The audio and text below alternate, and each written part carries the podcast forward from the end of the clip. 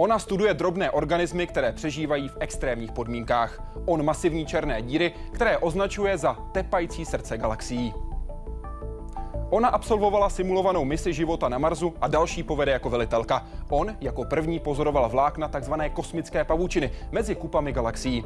Ona vymýšlí možnosti, jak zajistit, že na rudé planetě budou moct žít lidé. On se snaží vysvětlit strukturu vesmíru a popsat to, co ho ovlivňuje a drží pohromadě. Astrobioložka Michaela Musilová a astrofyzik Norbert Werner. Vítejte ve světě vědy a otázek současné společnosti. Začíná Hyde Park civilizace.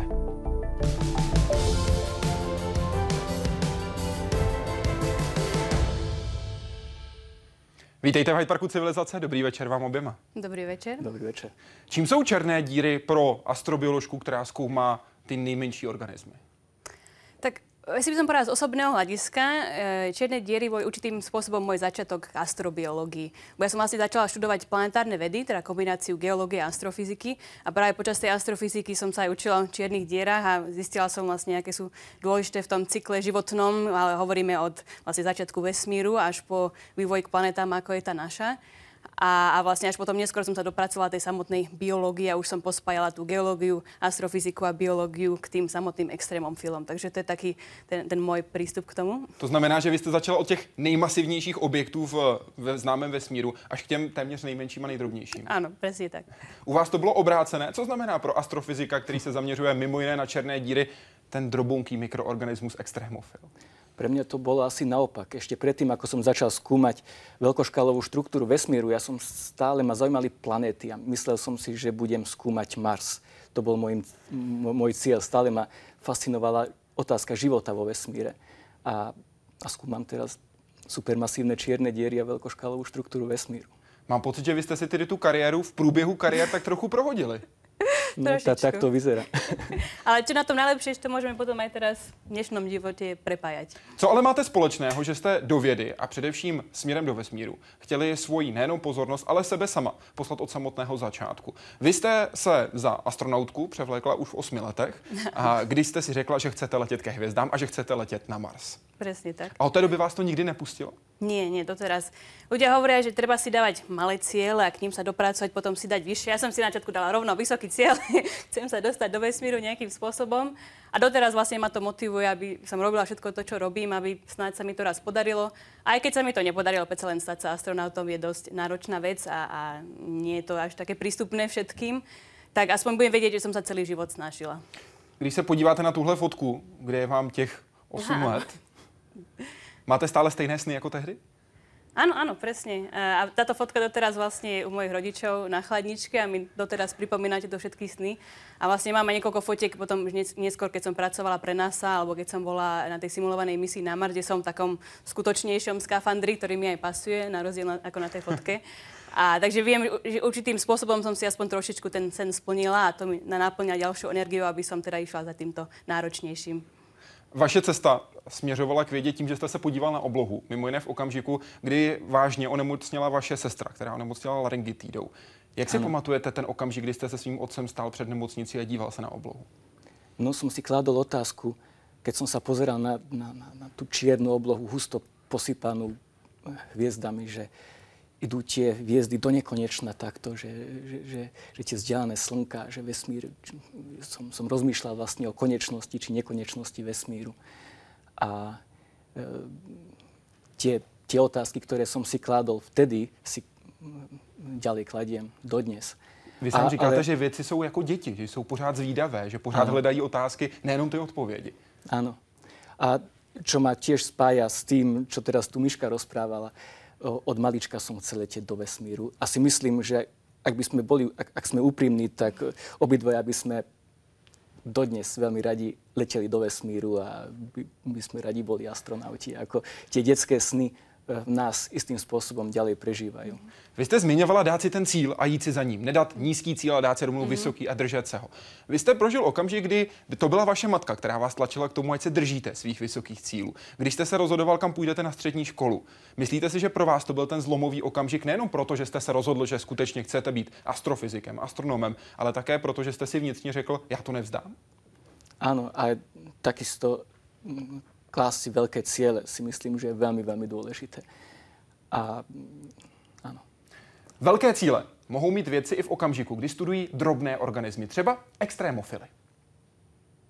Extrémně vysoké nebo nízké teploty, tlaky, nedostatek živin, suché, kyselé nebo zásadité prostředí.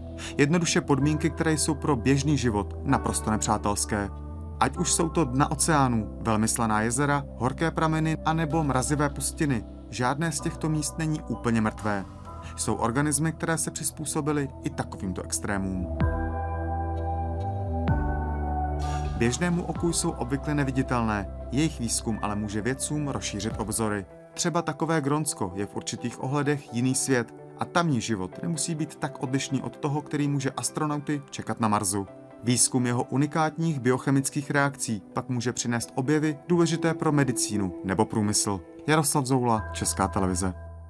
Co všechno jste se o těchto drobných mikroorganismech v Grónsku naučila? Aha, tak najprv sme tam vlastne išli s tým vôbec zistiť, ako tam dokážu existovať. Lebo keď si predstavíte, je to vlastne len ľad všade, je tam strašná zima, aj žiarenie, je tam, e, záleží samozrejme od e, presne, kde sme vo svete, ale povedzme v tom Grónsku je tam aj dosť silné žiarenie, tie teploty aj dosť kolíšajú, samozrejme e, väčšinu roka je to celé zamrznuté a, a, a pokryté snehom. Takže ako tam vôbec za takých podmienok niečo môže existovať, ani tam nemajú nejaký zdroj živín alebo niečo. Takže my sme tam vlastne išli s tým, že budeme tam celé leto vlastne monitorovať presne, čo sa tam deje, uh, odkiaľ napríklad pochádzajú tie mikroby. Sme tam, teda môj experiment, jeden z nich bol taký, postaviť tam tzv. pasce na vietor, ale skôr pasce na prach. A vlastne zachytávala som tam rôzny prach a s ním aj spojené mikroby, ktoré dopadajú na ten ľadovec, aby som zistila, že teda, či ich tam zavieje vietor od alebo vlastne, jak sa tam vôbec e, dostali. A potom som skúmala samotné tie, ktoré tam vlastne žijú na tom povrchu. Oni žijú v tzv. Eh, criconite holes, také dierky eh, v lade, ktoré vznikajú, keď ten tmavý prach dopadne na povrch ľadovca a tým, že je tmavší samotný ľadovec, vlastne sa tam roztopí a vytvoria sa dierky. A to sú také eh, zátišia alebo kryty pre tieto mikroorganizmy hlavne, ale sú tam teda iné e, potvorky, ktoré tam žijú. A e, vlastne tie sme tak celý čas skúmali, že ako sa tam menia tie ich biochemické podmienky. Aj sme brali vzorky, aby sme zistili, že či sa aj vlastne ako komunity mikrobiálne menia za ten čas. A, a potom teda brali sme rôzne aj, aj biochemické, robili sme rôzne biochemické analýzy, a napríklad koľko tam robia fotosyntézy a podobne. A tým pádom sme za vlastne celé leto, čo je síce naše leto, ako to vidíme v Európe, ale vlastne tam medzi májom a augustom prebehnú všetky 4 ročné obdobia od vlastne zimy, potom jar trvá len pár týždňov, leto také tri a už potom je jeseň zase pár týždňov a nabehne zase zima. A sme vedeli presne, že čo sa tam udialo za to obdobie. Takže vlastne sme chceli zistiť, že ako tam dokážu prežiť, čo robia, ale najväčšie prekvapenie bolo to, že nielen, že dokážu tam prežiť, ale vlastne vytvárajú také množstvo organických látok, že oni krmia celé okolie a nielen okolo ľadovca, ale vlastne tie živiny, ktoré vytvárajú, sa e, topením ľadovcu vlastne presunú do riek okolitých aj do oceánov a že vlastne krmia celé ekosystémy a to potom neskôr aj ma priviedlo na ďalšie tie marťanské experimenty. Že by mohli také nakrmit Mars. Ano, určitě. Zjednodušeně řečeno. Ano, ano. Samotná mise. Vy jste o ní hovořila mimo jiné v rozhovoru pro SME.sk v roce 2014, kdy se řekla, někteří z nás to prožívali velmi špatně, já jsem se eh, však cítila dobře. Mluvila jste také o tom, že když jste tam byla se svými mužskými kolegy, tak aby byli spokojení, tak jste jim dávala své jídlo. Ano, presne tak. Takže, Až tak? Áno, áno, áno, vyslovene, lebo teda, aby ste pochopili, my sme vlastne celý čas stanovali hneď vedľa ľadovca, ale väčšina mojich kolegov robili skôr výskum z riek, ktoré vytekali spod ľadovca, aby zistili, ako sa tam vlastne menia rôzne biochemické procesy pod ľadovcom. Um, ale skoro nikto nepotreboval robiť výskum na samotnom ľadovci. A ísť robiť výskum na ľadovec znamená nabaliť si asi 20 kg, 20 kg alebo ešte ťažší ruksak, s ním odpochodovať niekoľko hodín popri tom ľadovci, až sme nabehli taký bod, kde sa to vlastne dalo prejsť lebo tam okolo ľadovcu sú všaké tie morény, pre, priepasti a podobne. Potom sme niekoľko hodín ešte po tom ľadovci išli na to naše miesto, kde som brala tie vzorky a mala som tam tie svoje pasce na, na prach. A potom sme niekedy až 12 hodín tam trávili a potom toto všetko späť, ale s tým, že už som medzi tým odobrala vzorky, takže tie 20 kg, kilogramové ruksaky zrazu boli 30 kg. A, a bolo to celé také, jak to nazývali, grónske gulagy, proste ísť, brať tieto vzorky. A keďže som bola vlastne jediná, čo to potrebovala robiť, tak som vždy musela jedného dobrovoľníka zo sebou zobrať a, a tí chudáci teda neboli veľmi spokojní, keď bol na nich hrad. Takže vždy teda hovorili, že, že som ich vlastne tam mučila, tý, že som ich zobrala so sebou. A takže jediný spôsob, ako ich ako keby uspokojiť, tak som im vlastne dala zo svojho jedla. My sme tam mimochodom mali aj veľa stravy e, plnej cukru, e, aby teda keďže tam sme dosť kalórie v tých e, extrémnych podmienkach. Takže som im všetky svoje čokolády a tak ďalej som dávala chalanom. Ja som si žila len z tých pár vecí, čo sme tam mali, aby mi furt nefňukali na e, ľadovci, že je mi zima, už sem späť, ale no, kým neodobereme vzorky, nejdeme späť.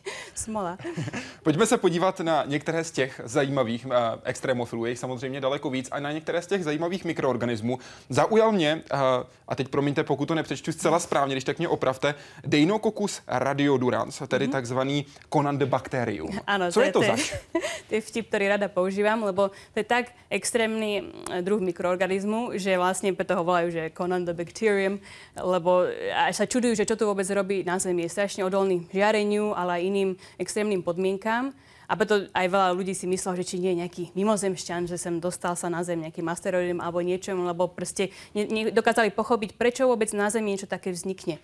Lebo máme, sme chránení e, hrubo atmosférou a máme pomerne priaznivé podmienky v porovnaní s inými planetami, že prečo vôbec došlo k tomu, že takéto extrémne organizmy sa tu vyvinuli časom. A vlastne to som presne študovala aj počas svojho magisterského projektu. Som navrhla experiment, kde sme práve takéto extrémne mikroby, ako ten uh, Dinococcus radiodurans, študovali a, a snažili som sa zistiť, či napríklad tam nie je spojenie s uh, odolnosťou na vysušovanie lebo vlastne sa zistilo, že e, v púšťach existuje strašne veľa mikroorganizmov, ktoré sú aj veľmi e, odolní žiareniu.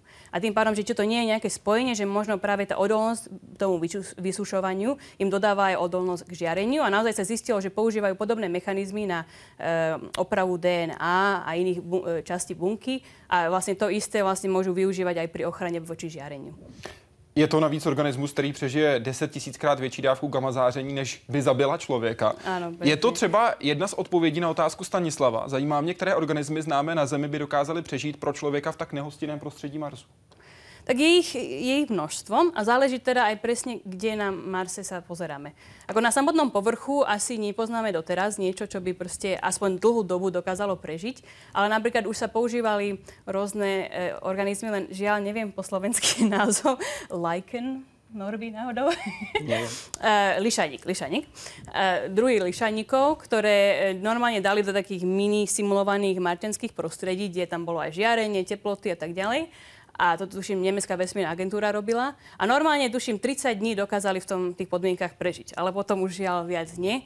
Takže na samotnom povrchu je na Zemi neexistuje skoro nič, čo by dokázalo prežiť, ale ja som napríklad študovala aj organizmy, ktoré sa skrývajú v kameňoch a vlastne ten povrch kameňu im dodáva dostatočnú ochranu voči napríklad teplotám a žiareniu, ale len UV žiareniu. Takže by teoreticky takéto niečo mohlo byť na Marse, ale keďže tam aj dopadá do silné gamma žiarenie, tak žiaľ asi ani také by neprežili. No a potom sú zase organizmy, ktoré by napríklad mohli byť skryté už hlbšie pod zemou, ktoré zase by nepoužívali fotosyntézu na prežitie a tí sú takí tí naši najnádejnejší eh, potenciální obyvatelia Marsu. Pane Wernere, vy jste pro Pravda SK říkal v roce 2012, cituji, předpokládám, že život je rozšířen na mnoha místech vesmíru a že svého času vznikl i na Marsu. Myslíte, že ho tam teď najdeme? No, e, vieme, že život bol na Zemi, život na Zemi vznikol už pred 3,85 miliardami rokov. A v tej dobe, pokiaľ vieme, na Marse boli veľmi podobné podmienky ako, ako na Zemi. E, tiekli tam rieky, boli tam jazera, moria. A na Zemi vznikol život veľmi rýchlo. Tak z toho vyplýva, že je možné, že život takisto vznikol na Zemi. Vlastne tak, ako vznikol na Zemi, vznikol aj na Marse. A je dokonca možné, že po dopade nejakého asteroidu na Mars sa vyvrhli z Marsu horniny, v ktorých sa mohol život preniesť z Marsu na Zem. Teda ešte ani to nie je vylúčené, že sa na Zem život dostal z Marsu, alebo naopak sa dostal v nejakých meteoritoch zo Zeme na Mars. Varianty obě dvě možné. Vy jste pracovala mimo jiné v NASA, a to v oddělení, které mělo za úkol zajistit, že se život ze Země teď přes například rovery na Mars nedostane. Áno, presne tak. Kolik života se tam přesto ze Země dostalo? Tak nevieme to odhadnúť presne, ale keď si pozrieme všetky tie misie, ktoré tam nejaké sondy poslali ešte v tých prvých 10 ročiach, kde to vlastne sa vôbec nesnažili moc to nejak sterilizovať, tak akože nádej je dosť, teda ním sa nedáva nádej, žiaľ, tá zlá pravdepodobnosť je, je dosť vysoká, že teda sa tam dosť veľa toho prenieslo, ale povedzme tie, tie prvých 10 ročia proste Uh, tie mikroby asi boli také, nazvime to, obyčajnejšie, pozemské, takže tie by možno ani tú samotnú cestu na Mars neboli prežili a už nie to tie samotné podmienky na, na povrchu. Ale už neskôr vlastne, keď začali sterilizovať um, tie, a vytvorili tie čisté miestnosti a snažili sa ich spraviť čím čistejšie a minimalizovať to množstvo mikrobov, ktoré tam môžu prežiť, tak vlastne určitým spôsobom začali šlachtiť tieto mikroby, aby boli odolnejšie a odolnejšie, čo sa napríklad e, uskutočňuje aj v nemocniciach, že sa snažia toľko to vyčistiť, že práve že tam potom prežijú také tie extrémnejšie organizmy a, a tým pádom o to extrémnejšie organizmy sme sami kvázi vypestovali tými mutáciami. Takže e, možno tie, čo sme prvotne tam preniesli, ani doteraz neprežili, ale možno tie, čo teraz prenášame v, mm, teda v poslednom čase, tak tie už sa tam možno aj nejako zakotvili, ak sú natoľko extrémne. A to, čo presne ja študovala a zistila som, že naozaj existuje e, množstvo mikrobov práve z týchto clean rooms, z tých čistých miestností, kde teda pripravujú rôzne rovery, ktoré by teoreticky tie marťanské podmienky aj prežili. Nozokomiální infekce, to je to, co jste zmiňovala ve vztahu k těm jednotlivým nemocnicím, ve kterých se řeší, že to jsou infekce, které nedokážeme v tuhle chvíli porazit, anebo jsou velmi problematické. To množství, které se tam může podle pravidel dostat, je stanoveno na tři setiny mikro, mikrobů na metr čtvereční.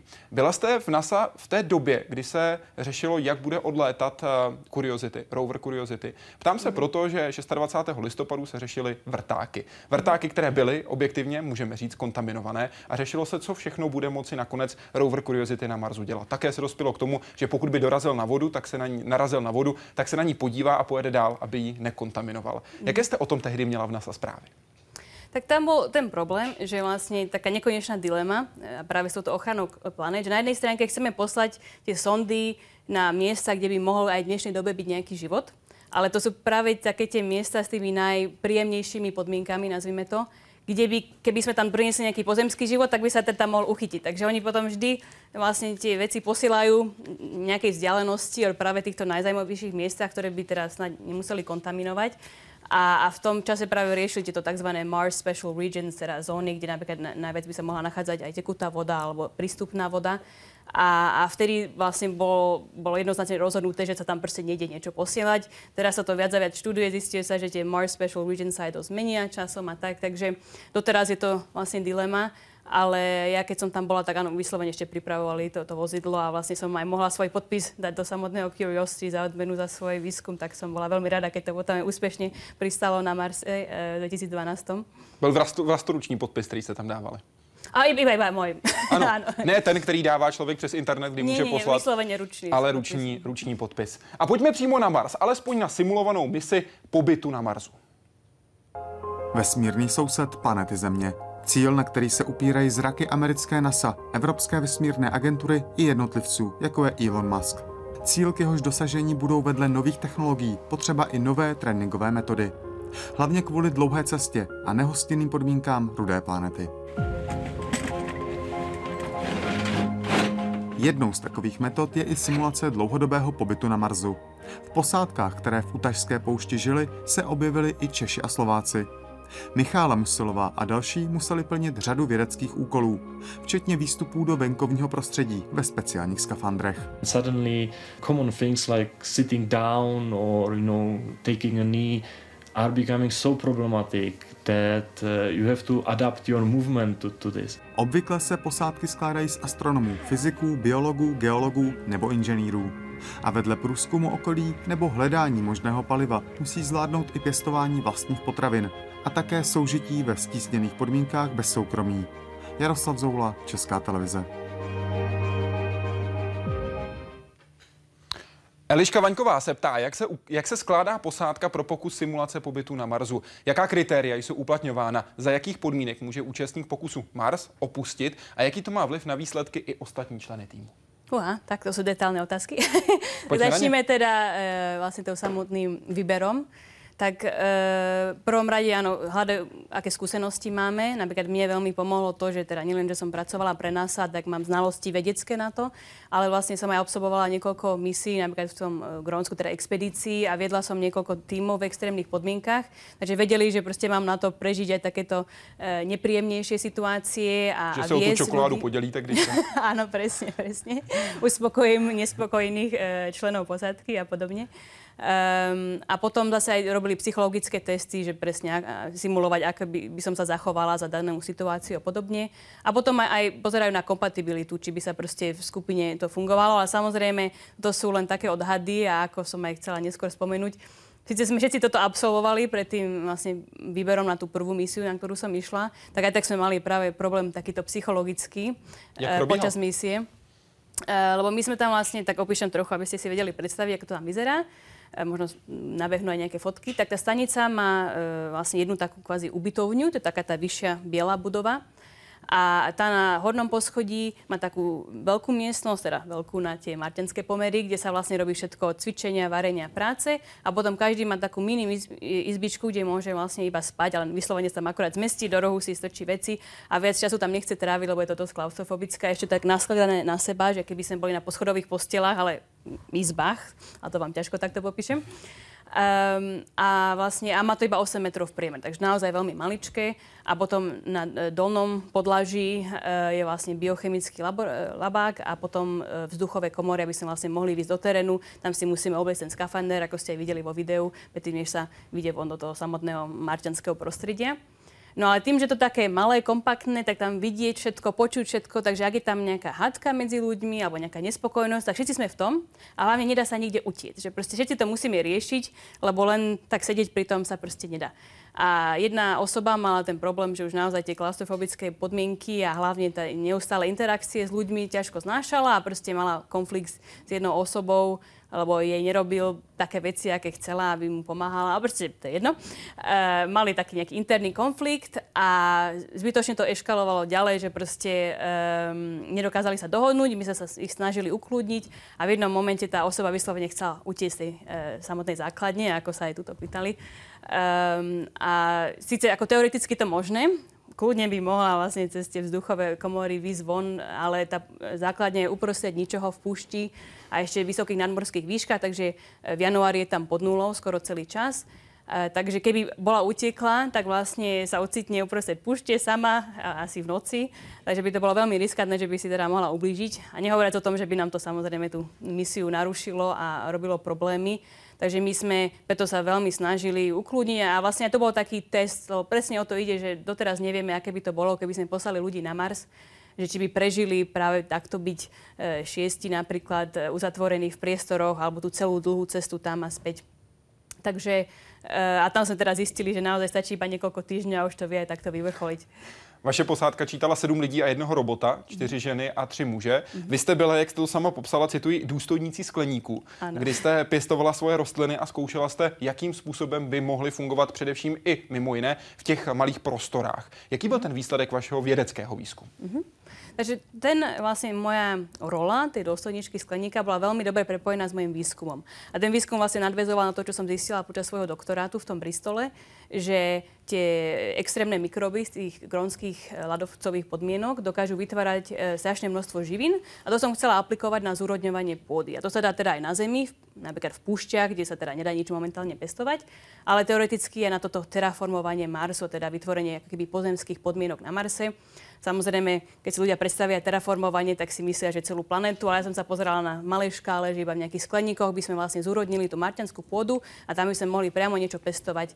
A to je dôležité napríklad, keď teraz chystajú sa misie na Mars, vieme, že nemôžeme zobrať všetko so sebou tam. Jednoducho by tá vesmírna loď nebola toľko veľká, aby sme tam všetko jedlo, e, strávu a tak ďalej pre posadku na ten celý dlhý čas mohli posať a nehovoriac o tom, keď tam chceme nejaké kolónie budovať. Takže ideálne by bolo vlastne využiť miestne zdroje na tom Marse začať tam v tých skleníkoch niečo pestovať a to som vlastne ja skúšala, že či by také jednoduché nejaké rastliny, či už šalát alebo nejaké bylinky. A šlo by to teda? Áno, presne. Jak dlho by to trvalo? Záleží, no napríklad to zúrodňovanie tej pôdy tými extrémofilmi mi trvalo niekoľko týždňov e, do takej malej škály, ale keď tam boli aj dlhšie niekoľko mesiacov, tak vlastne celá tá pôda sa zúrodnila. A to boli vyslovene marťanské podmienky, takže to bolo veľmi nádejné pre budúce posadky. Ale tie rastliny, e, keď e, boli zmiešané už takouto zúrodnenou pôdu, tak im to stačilo aj, aj týždeň, aby vyrastli. Jakou roli hrál v tom týmu robot? Proč jste měli robota a čemu byl dobrý? tak pôvodne mal byť na to, aby vlastne sa testovalo, či by nám mohol pomôcť s tým výskumom. Mohl? A, ale žiaľ, nie je ešte taký zručný, že ani nevedel poriadne niečo chytiť a robiť, takže nakoniec sme ho používali na to, aby s nami trénoval jogu. A bol síce celkom šikovný. Jogu? Uh, jogu, áno, vedel robiť všetky tieto Nejsem pozície. si jistý, jestli je to výhoda nebo nevýhoda být pro jogu robotem. Skôr uh, dali sme tam na ňo program, že ideme cvičiť jogu, potom teda začal robiť všetky tie figúry, lenže žiaľ chudák nevedel nikdy riadne stáť na zadných nohách, teda vodných nohách, alebo jediných nohách, už, už hovorím hovadiny. A, e, takže keď sa postavil, tak chudák stratil balans a padol dozadu a potom chalani z toho vždy mali stranu v posadke, že oni sa pekne zrútili na zem, že veď to robot povedal, že máme robiť. tak sme aspoň mali takú srandu pri ranej rozcvičke. S tím by mě zajímal ještě jeden úkol, který jste dostali, a to byla teleoperace. Museli jste na dálku jste byli v úvozovkách řízení, nemyslím jako robot, ale jako lidé, kteří dostávali pokyny, provést operaci. Jaký zákrok to byl? My sme simulovali, že sa v teréne e, potkla jedna členka posádky a zlomila si pritom nohu, lebo vlastne ten skafander je veľmi ťažký a ťažko sa dá ovládať aj samotný pohyb a vlastne te, tá helma nám dosť e, kazí e, zrak, že nevidíme dobre z všetkých uhlov, takže je veľmi ľahké sa potknúť o nejaký kameň. Takže ona vlastne simulovali reálnu situáciu, e, spadla na zem, potom sme vlastne robili tú záchranu, že museli prísť kolegovia, e, vlastne dať ju na také tie, kvázi prenosné lehatko a preniesť ju do tej stanice. A tam sa potom simulovali presne operáciu toho zlomenej nohy a komunikovali s nami tým e, z Antarktídy, tam je stanica Concordia, to je mhm. vedená Európskou vesmírnou agentúrou, ale aj inými. A oni nám vlastne z diálky dávali inštrukcie presne, ako máme operovať, ale bol tam aj ten časový posun, lebo sme simulovali, aké by to bolo, keby vlastne zo Zeme sa dávali pokyny na Mars v budúcnosti. Tam ide o to, že vlastne na Mars, aj keď tam pošleme nejakého lekára, tak nemôže byť expert chirurg na mozog, na srdce, na všetko, takže aj v budúcnosti budú potrebovať inštrukcie priamo zo Zeme. Ale zistili sme, že to je veľmi náročné, že keď náhodou teraz akože vykrváca tento človek a musí človek čakať aj, aj 20 minút, kým príde nejaká správa späť s inštrukciami, tak proste musíme sa naučiť reagovať sami od seba a preto sme mali aj detálne inštrukcie a museli sme improvizovať a na tom to aj bude v budúcnosti založené. Jaký je váš názor na jednosměrnou cestu na Mars? Pokud se taková uskuteční, jak si tam představujete život a délku dožití? Pane Werner. Neviem ja by som sa na takú jedno, jednosmernú cestu asi nevydal. E, keď Elon Musk rozprával o ceste na Mars, tak e, on rozprával o tom, že e, tí ľudia, čo tam pôjdu, musia byť pripravení ísť na jednosmernú cestu, ale on počíta s tým návratom. Takže ja verím tomu, že keď pôjdeme na Mars, tak to nebude jednosmerná cesta. Ja by som sa osobne na jednosmernú cestu určite nevydal. Vy áno? Ja vždy hovorím, že na cestu aj spiatočnú pôjdem aj zajtra ale jednosmernú na staré kolena, keď už si užijem život na zemi, nebudem tu mať čo stratiť a nebudem môcť chýbať ľuďom, tak pôjdem aj jednosmerne. Aniž bych to myslel jakkoliv zle, tak nevím, jestli by vás pak vzali. pravda, to je pravda. Ale práve, že sa zistuje, že je lepšie poslať tam starších ľudí, že vlastne to žiarenie napríklad by spôsobilo menej chorob a podobne, takže možno im bude mať celkom atraktívne, uvidíme. Zmiňoval jste ten plán Ilona Maska, který oznámil na konferenci v Guadalajaře, že se chce dostat, a to poměrně brzo, na, na rudou planetu. Jako prvního člověka tam chce mít v roce 2022, do roku 2060 tam potom mít až milion lidí. Znáte ten jeho plán, případně jak realisticky ho vidíte? E, ja si myslím, že Elon Musk má stále veľké plány. On si naozaj dáva veľmi veľké ciele a hrozne veľa toho dosiahol. Takže keď sa pozrieme na to, že čo všetko on už dosiahol, tak určite by sme sa nemali smiať z tých jeho nápadov. A, e, nemyslím si, že sa to uskutoční v roku 2022, ani to si nemyslím, že v roku 2060 tam bude milión ľudí, ale bolo by to naozaj skvelé, ak by, ak by e, človeka na Mars poslal e, do roku 2030 napríklad. Jeden z těch plánů, jak se tam dostat, respektive jeho součást, je také to, že chce vyrábět palivo přímo na Marsu z místních surovin. Jde to? Tak aj sa testujú tzv. in situ resource utilization, to technológie presne, aby sa vlastne dalo ťažiť priamo e, z pôdy Marsu, či už vodu, alebo neskôr z toho vyrábať kyslík a podobne. Aj na Zemi sa momentálne testujú takéto technológie. My určitým spôsobom to aj budeme robiť v mojej budúcej e, simulovanej misii na Mars. Eh, kde napríklad budeme, nebudeme vyrábať palivo, ale chceme vytvoriť eh, tehly z marťanskej pôdy, takže budeme vlastne ťažiť tú pôdu a potom 3D eh, tlačiarňom budeme vytvárať tehly, aby sme mohli postaviť nejaké ubytovne na tom Marse. Takže podobným spôsobom sa testujú takéto technológie na Zemi, presne na to, aby sme nemuseli na ten Mars vláčiť všetko aj to palivo tak, ale mohli sme si ho aj tam vyrobiť. Říká se, že když někde sklízíš úrodu, tak si oficiálně Zemi kolonizoval. Takže technicky jsem kolonizoval Mars. Tady Tomáš Níle Armstrongu. Říkal v knize Martian jeho hlavní hrdina Mark Whitney, který zůstal osamoceně na Marsu a mimo jiné, jakožto biolog, jakožto botanik, dokázal přežít. Byl by takovýhle člověk s tímhle zaměřením tím nejlepším, kdo by na Marsu mohl přežít? Člověk, který kombinuje techniku a pěstování? Myslím si, že áno, aj celkom dobre vlastne ho vybrali, že bol aj botanik a zručný. Ako musím povedať, že mal až, až nadľudské schopnosti byť aj MacGyver a všetko možné tam e, robiť, ako to popísali teda aj v knihe vo filme. Ale presne aj, aj teraz trénujú astronautov, aby boli takto zruční v rôznych veciach, lebo keď sa niečo pokazí vo vesmíre, tak všetci budú musieť vedieť nejakým spôsobom to opraviť. Samozrejme, niektorí budú zručnejší v jednom odbore než druhý, ale aj lekárov, ktorí tam posielajú, nie sú len dobrí v tom, že niečo tam e, niekomu tam pomôžu, keď mu je zle, ale musia vedieť aj vlastne prispieť či už k výskumu alebo tým technológiám. Lepící páska funguje ve skoro dokonalém váku. Lepící páska funguje všude. Lepící páska je kouzelná a měli bychom ji vzývat, říkal také Mark Whitney s tím, když opravoval. Platí to i pro fyziky? Vzývají lepící pásku fyzikové? Tak tí, ktorí mm, stavajú detektory, určitě ano. My se pojďme podívat za těmi, kteří dávají dohromady věci, které na první pohled třeba nevidíte ani vidět nemůžete, protože ten pohled musí být trošku specifický ze specifického místa a také speciálně zaměřený. Jdeme se podívat na kosmické pavučiny. Nekonečný mezihvězdný prostor a jeho prázdnota. Prázdnota, která je ale jenom zdánlivá. Právě v něm se totiž podle nových zjištění může nacházet podstatná část hmoty tvořící vesmír. Právě na ní narazil při svém výzkumu slovenský astrofyzik Norbert Werner. S kolegy ve studii z roku 2008 tuto do té doby skrytou hmotu popsali. Jde o velice horký a řídký plyn, který se nachází mezi kupami galaxií. Podle tvarů, kterých nabývá, ho nazvali vesmírnou pavučinou a slibují si, že brzy potvrdí přítomnost další a hlavní části této hmoty. Podle jejich simulací by jí měl být o něco chladnější plyn. Jaroslav Zoula, Česká televize. Jak jste se dostal k pozorování právě Abelu 22 a Abelu, eh, pardon, Abelu 222 a Abelu 223? No, už eh, istú dobu v astronomii bola tá eh, bola otázka, že vlastne nepozorujeme teraz nehovorím o tmavej hmote, nepozorujeme dokonca viac než polovicu normálnej hmoty vo vesmíre, normálnej baryonickej hmoty, to, to, e, hmoty tvorenej z atómov, takej hmoty, z ktorej sme tvorení aj my. Nepozorujeme viac ako polovicu takejto hmoty. A počítačové simulácie e, naznačovali, že e, táto hmota je vo forme veľmi riedkého plynu, ktorý vyplňa priestor medzi galaxiami, vyplňa tú tzv. vesmírnu pavučinu. A boli veľké snahy um, v tých um, pred desiatimi rokmi práve tento plyn pozorovať. A ja som sa o, to, o tejto otázke rozprával s, jed, s nemeckým kolegom Jörgom Dietrichom.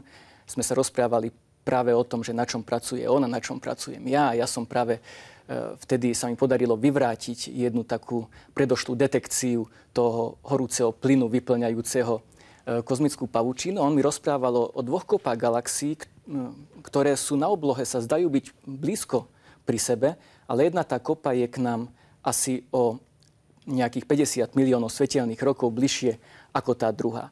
A on povedal, že on vidí galaxie e, medzi týmito dvomi kopami galaxií, teda vidí e, vlákno galaxií medzi týmito kopami galaxií a práve podľa tých e, teoretických e, e simulácií e, práve toto vlákno by malo byť vyplnené tiež tým horúcim plynom. A keďže um, to vlákno by sa nachádzalo pozdĺž nás, na, nášho zorného pola, toto sa zdalo byť úplne ideálne miesto tento plyn detegovať, lebo by sme videli žiarenie toho veľmi riedkeho plynu odtiaľto, odtiaľto aj odtiaľto, takže by sa to sčítalo a by to bolo také ideálne miesto. Tak ja som bol vtedy doktorant v holandskom Utrechte a napísal som taký ten proposal, návrh na pozorovanie s družicou XMM Newton.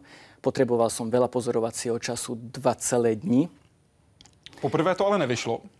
No poprvé to nevyšlo. E, prvý ten proposal zamietli, tak som ho ešte vylepšil, opravil a potom tá družica urobila to pozorovanie a trvalo ešte asi ďalší pol rok, kým som analyzoval tieto dáta, kým som sa presvedčil, že ten riedky plyn vyplňajúci ten priestor medzi tými dvomi kopami galaxií tam skutočne je ruský kolega, keď som sa pozrel prvýkrát na tie dáta, mi povedal, veď to vidím voľným, vo, vo, vidím to očami, že to tam je.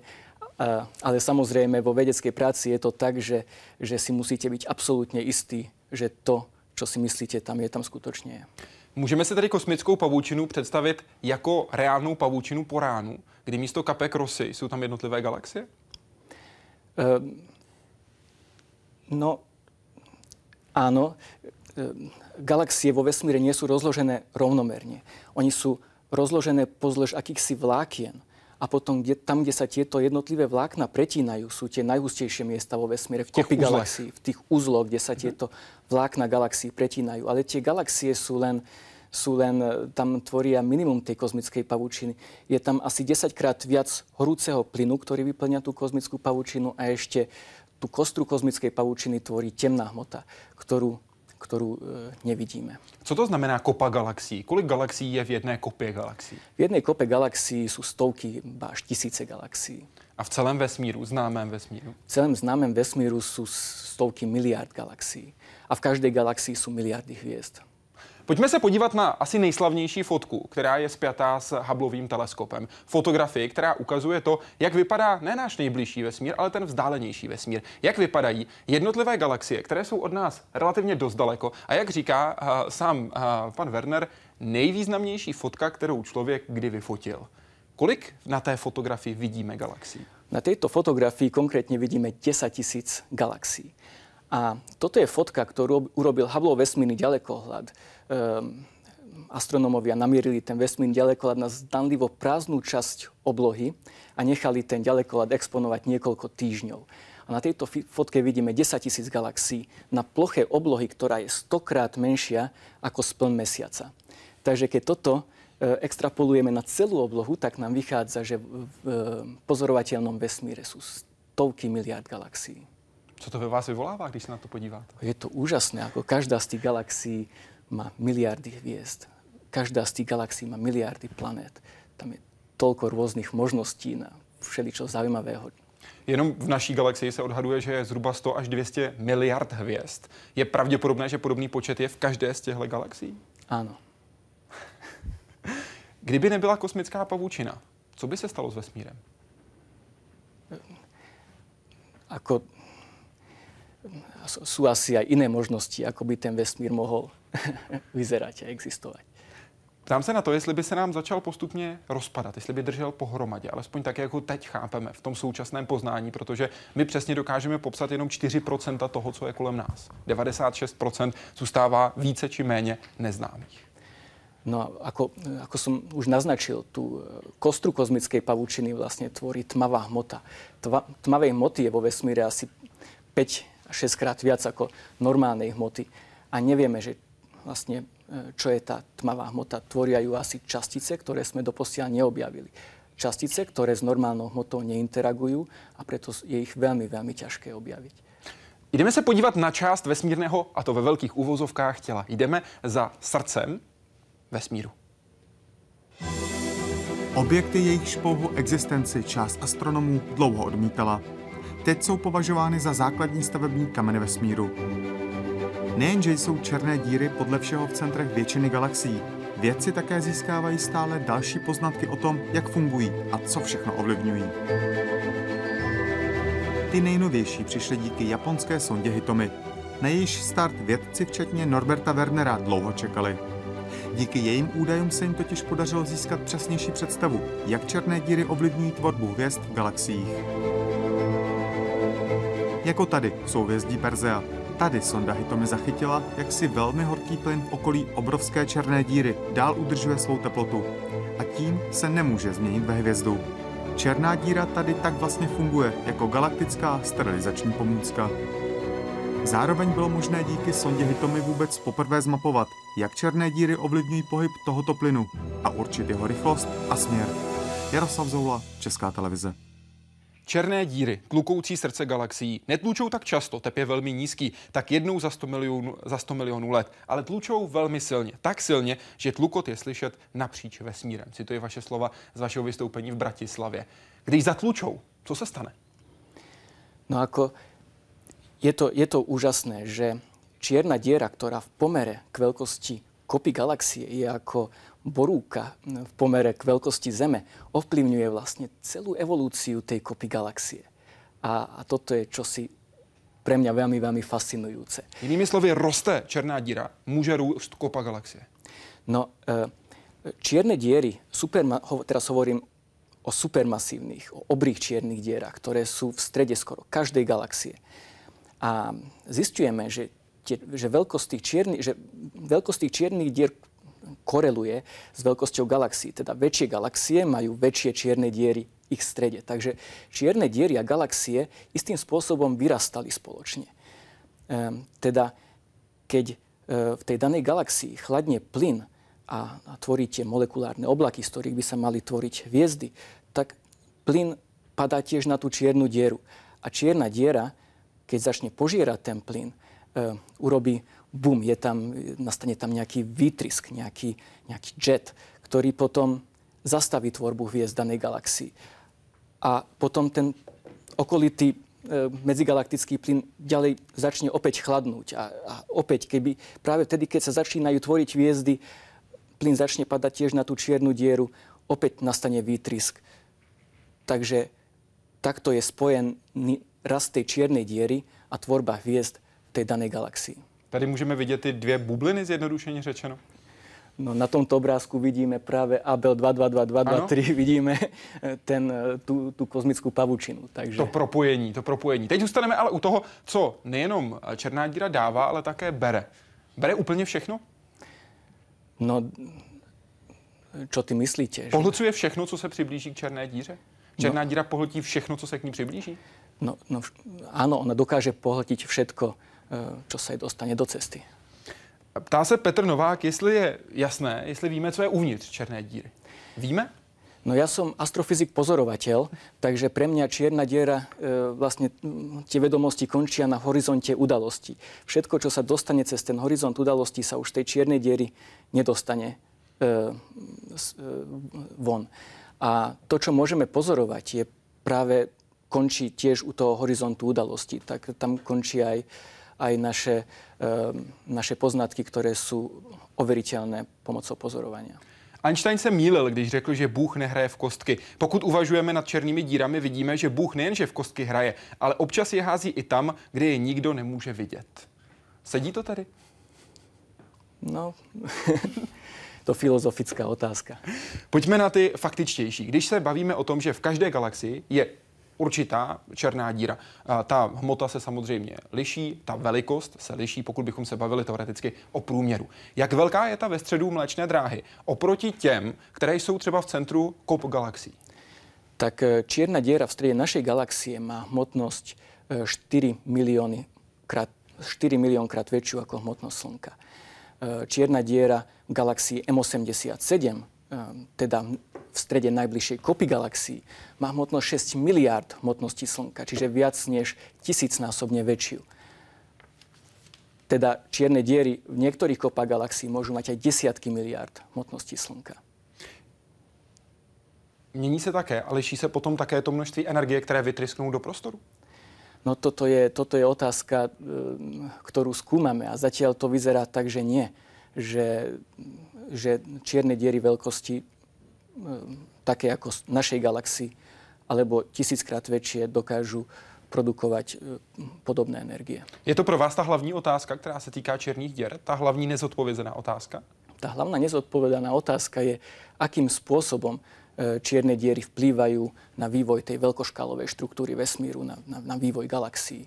ako presne tá interakcia prebieha, prečo galaxie a čierne diery v ich strede vyrastajú spoločne.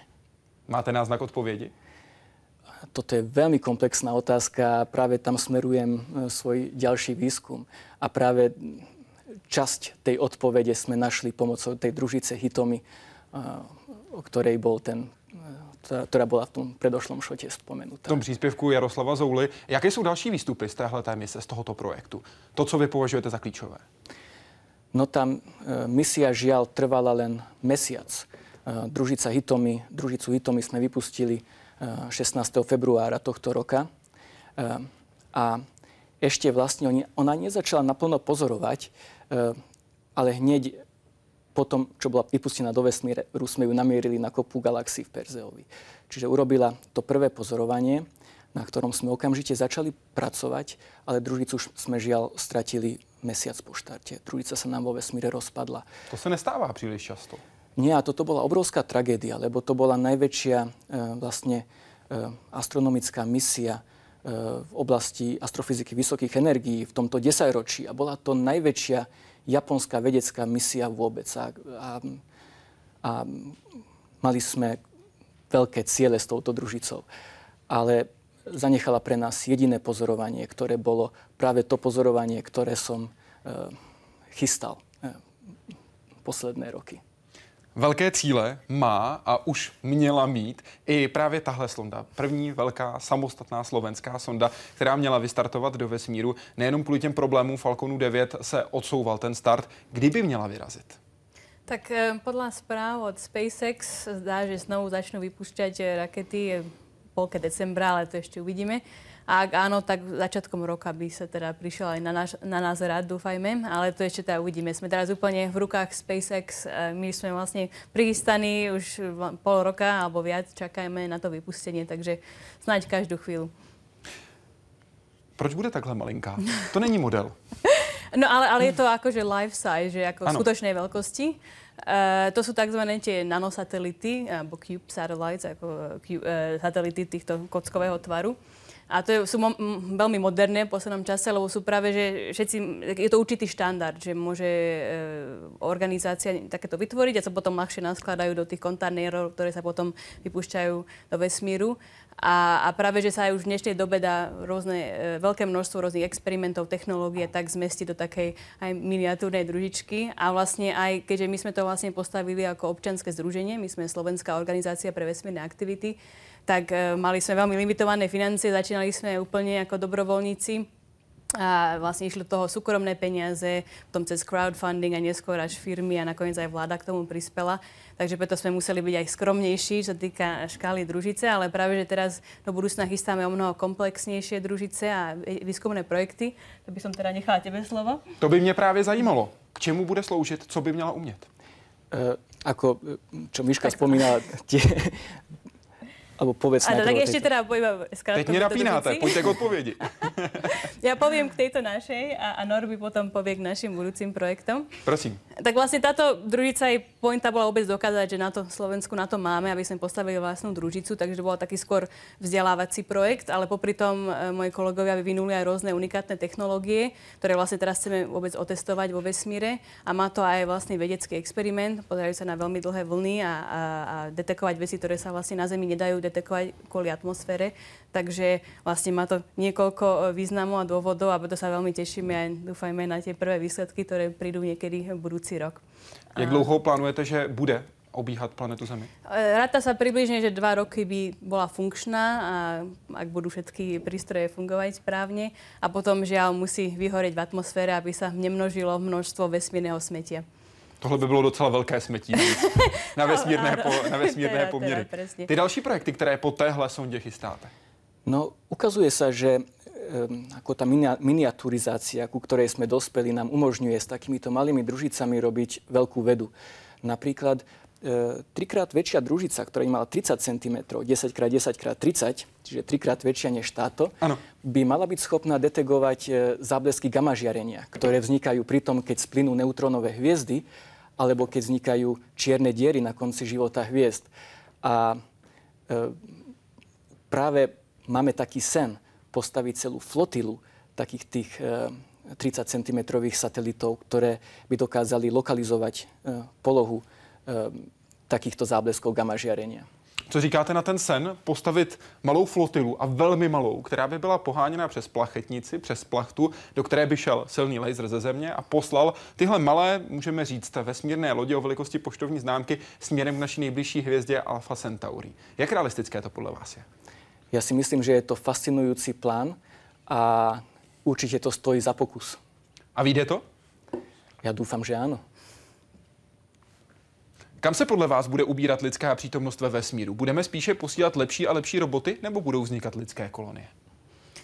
Tak e, ja si dúfam, že keďže ja to že tak hovorím, e, podľa mňa jeden z veľkých rozdielov medzi ľuďmi a zvieratami je to, že sme zvedaví, že sa pýtame, že na čo to všetko je, ako to vzniklo. To a nie len sa us... sú také zvedavé. sú možno, ale sa uspokoja väčšinou, povedzme, e, s tým svojim vlastným životom, ale my sme vlastne ľudstvo vždy tlačili naše hranice ďalej, preto sme aj plávali cez moria do neznáma a vlastne vesmír je také naše nové more a nielen, že teraz síce posielame sondy a skúmame, ako vyzerajú iné planéty, hľadáme tam život, ale myslím si, že práve cieľ kolonizovať iné planéty a posúvať e, ľudstvo ďalej je vlastne niečo, čo nás aj, aj spojí, všetky tieto vlastne konflikty, čo tu máme na Zemi, ani moc neexistujú vo vesmíre. Na vesmírnej stanici tam proste môžu existovať rôzne národy, aj, aj v čase vojny môžu Rusi a, a Američania napríklad spolu nažívať, lebo musia jednoducho, ale aj chcú, lebo majú väčšie ciele vedecké, než len nejaké politické. Takže si myslím, že a veľmi teda dúfam, že ľudstvo naozaj pôjde smerom, aby sa stali akože multiplanetary species, že vlastne budeme obývať niekoľko planét, možno aj niekoľko galaxií v ďalekej budúcnosti. A nielen, že teda nás to, to spojí, ale dá nám to teda aj, aj ďalšie technológie, aby sme možno aj pomáhali tu na Zemi zlepšiť podmienky. Vy budete v roce 2017 součástí další mise, která bude testovat to, jak by se lidé mohli pohybovat po Marsu. Jakou roli tam budete jako velitelka hlavně plnit? Tak ako veliteľka, alebo teda commander, mám hlavne na starosti, aby všetko fungovalo tak, ako má. E, riadi tú stanicu, lebo my vlastne dostávame pokyny z ekvivalentu Houstonu, kde vlastne každý deň musíme splniť rôzne veci, e, kontrolovať, že všetko tam funguje, ako má, podávať správy, čo sme všetko spravili a pýtať si povolenie na to, čo môžeme robiť na druhý deň. Takže ja to vlastne všetko mám sledovať, organizovať, ale zároveň tam budem zase dôstojničkou skleníka, lebo vlastne jediná e, biologička aj kvázi botanička Um, alebo mám ešte, budem mať aj vlastné výskumné projekty astrobiologické, ale hlavnou teda rolou je také skôr manažerské, nazvime to. A potom iní členovia posadky zase majú iné roli, či už ako technici, lekári alebo ďalší veci zameraní na iné, odbory. Jaký je podle vás vztah vědy a víry? No je, je to iné u nás a je to iné v Spojených štátoch napríklad. U nás sú vedci, ktorí sú veriaci a otvorene veriaci. V Spojených štátoch je, e, je, to, je to viac polarizované. Ako tým, že, že, že sú tam tí evangelíci, ktorí, ktorí odmietajú vedu, e, tam je to, tam je to viac vypetejšie. E, ale ja si myslím, že v podstate veda a viera sa, by sa, sa navzájom doplňajú. Takže by tam nemal byť konflikt. Uh, opäť tiež si myslím, že uh, pre mňa, za mňa nech si ľudia veria, za čo chcú, hlavne aby proste sa tým nezatvorili, že proste nech majú široké obzory, či už chcú skúmať, že ako Boh, nazvime to, uh, tvoril veci, alebo či to bolo nejaká, či len veľký tresk a nejaké častice vytvorili vesmír, aký je. Hlavne, že teda sa to idú skúmať, sa pýtajú otázky, takže podľa mňa viera ani nehrá nejakú rolu, ak to človeku neobmedzí jeho obzory. Říká Michaela Musilová, která byla spolu s Norbertem Wernerem hostem Hyde Parku Civilizace. Oběma vám děkuji a oběma vám držím palce, ať se vám dobře daří. Děkuji velmi pěkně. Děkuji, že jste s námi byli dnes a doufám, že budete i příští týden. Za týden vám nabídneme rozhovor s Jamie Andrewem, horolezcem, který přišel o obě ruce a o obě nohy. A to při velmi tragickém výstupu na Ledrua v masivu Mont Blanc. Při tomto výstupu zemřel jeho přítel. On hovoří o všem, co se tehdy dělo a také o tom, jak se ve svém životě dokázal posunout dál. Dívejte se v sobotu ve 20.05 na ČT24. Teď vám přeji hezký večer.